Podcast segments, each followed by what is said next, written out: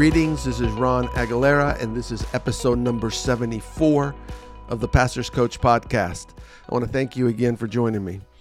Today, I answer a listener question. Brian asks, How can I make better decisions in my ministry and in my life? I think of Proverbs 13 16, where it says, Wise people think before they act, fools, not so much right? They even brag about their foolishness, foolishness, according to the author of Proverbs. See, the truth is the quality of your decisions impacts the quality of your life. And sadly, many of us are not great decision makers. We eat more than we should, we spend more than we make, we buy things we cannot afford, we waste time, we say things we regret, we make permanent decisions based on temporary emotions. That's why I love what the author of Proverbs says. Wise people, they're thinking. They're thinking before they act. On the other hand, fools, not so much. And they even brag about their foolishness. This is a great principle from the book of Proverbs that you ought to be thinking ahead. Wise people think ahead. So, in the spirit of preparation, of thinking ahead, here are five principles that I have found helpful that you can apply starting today for the life that you want tomorrow. Number one, avoid either or scenarios. When it comes to decision making, avoid either or scenarios as much as possible. I love Jim Collins's book. It's been around for a while now, but his book entitled Good to Great. Uh, in that book, he calls this scenario the genius of the and, and he contrasts it with the tyranny of the or. The genius of the and, A A N D, contrasted with the tyranny of the O, the O R, the or. The tyranny of the or pushes people to believe that things must be either A or B, but not both. Right? That they that they need to uh, only consider certain options, uh, and Collins says, hey, instead of being oppressed or driven by the tyranny of the or, embrace the genius of the and, which is the ability to embrace two separate and even contrasting or contradictory options at the same time.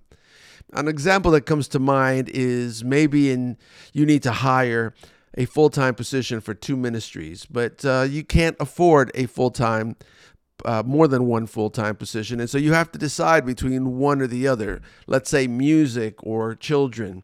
Well, instead of deciding and being held by that tyranny of it's either children or music, instead of deciding on one above the other, maybe you consider splitting a salary, right? And hiring both. Maybe two half time would work out better than one full time. The idea is don't get stuck in the in a kind of an either or uh, scenario as a leader. Be open to the genius of the and, to multiple options, to multiple possibilities, not just one. Number two is wait until the last moment to make big decisions. This sounds a bit counterintuitive, right? Because oftentimes the picture of a strong leader is this decisive, commanding person. But often and and I have found more often than not, it's better to pause and to wait and to think. Uh, Numbers uh, nine eight has a, a scenario that illustrates this. Moses uh, says to the people of Israel, Wait until I find out what the Lord commands concerning your questions and your concerns. And the context of this statement is that Moses and the children of Israel have been in the desert for a short time, and the people are still processing and interpreting all these new laws that God has given them. And they needed Moses to make a decision, and he made one. His decision was to delay the decision, to wait. By this time, Moses was older. He was wiser, right? He had learned his lesson. Uh, he was decisive once, too decisive uh, beforehand when he thought that an Egyptian soldier needed to be eliminated, and that didn't end well for him. Well, in the book Contrarian's Guide to Leadership by Stephen Sample, uh, he discussed the same idea, saying that contrary to popular belief, the greatest war generals in our history were not decisive men. When a decision had to be made about a battle plan, their first question was, How much time do I have? They would wait until the last possible moment to make a decision because they knew just how important the decision was and the importance of gathering as much information as possible. Oftentimes we're reactive, and maybe the best best thing we can do is pause and ask the question, How much time do I have? I think that's the question, and maybe the first question that every leader should ask when faced with a decision, particularly a major one. Because if you were and I were to look back on poor decisions of our past, I'm thinking, I'm betting that we would find that we made them in haste. We made them without gathering enough information. We made them because of an emotional reaction. See, making important decisions quickly can be dangerous. So, principle number two is when you need to make a decision, particularly a large one, an important one, a significant one, pause. Don't decide right now if you don't have to. Wait, think, and pray. Also, as an aside, it might be helpful t- uh, to you that in addition to creating a to do list that many of us create throughout the uh, construct of our week, instead, or in addition, make a to decide list. This provides an opportunity for you to schedule time to think, to gather as much information as possible, to talk to as many people as you need to. That will add wisdom to the decision making process before you have to make that decision. On your decide list or your to decide list, write down the last possible moment to make that decision, whatever the deadline is. When I was a conference president, someone once asked me or said to me, Ron, what if I'm not sure? What if I'm not 100% sure and I, I need to make the decision?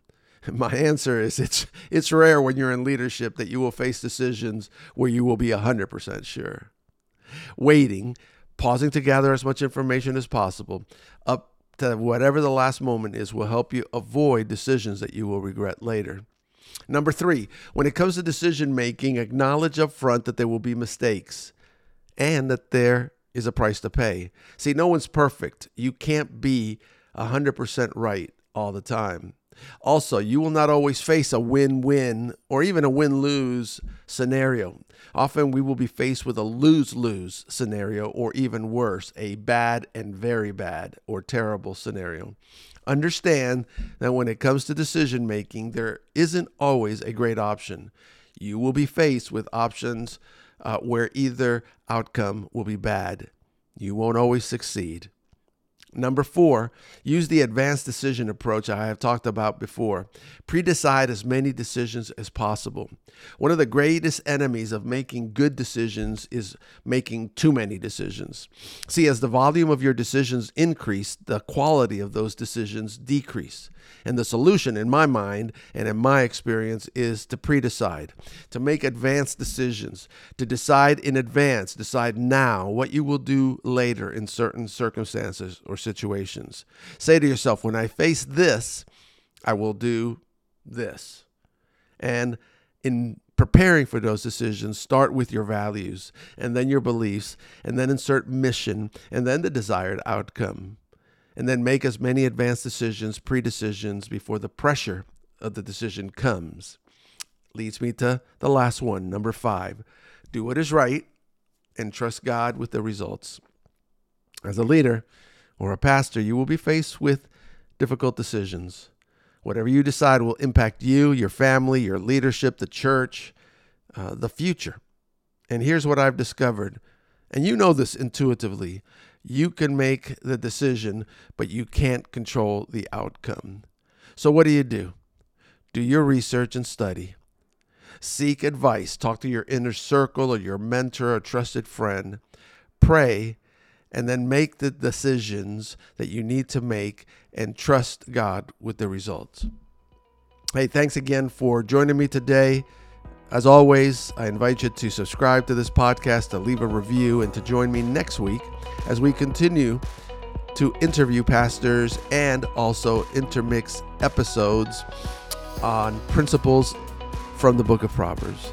Thanks again. You can always contact me at the pastor's coach at hotmail.com. We'll talk to you next week.